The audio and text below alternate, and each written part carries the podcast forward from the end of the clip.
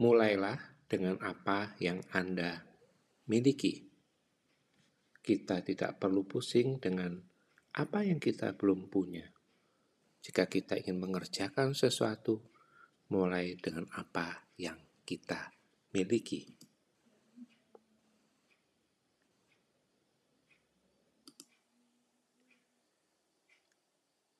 Jika kita memulai dari apa yang kita tidak punya, maka hidup ini akan menjadi berat dan mungkin juga bisa membebani orang lain. Misalnya kita belajar memulai suatu podcast. Kita bisa memulainya dengan cara yang sederhana. Dengan HP atau laptop yang yang sudah ada. Dan kita tidak terlalu mengharuskan diri untuk memiliki alat-alat tambahan, sound system, lighting, mikrofon, dan lain-lain. Tidak seterusnya hidup ini ideal. Bahkan tidak harus hidup ini ideal.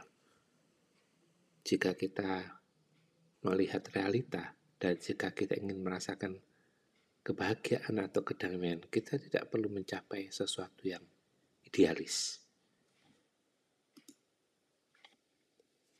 Cobalah hidup minimal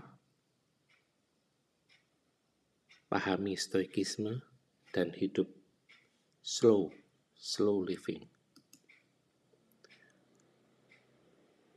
Lihatlah atau dengarlah apa yang penting dan berguna saja.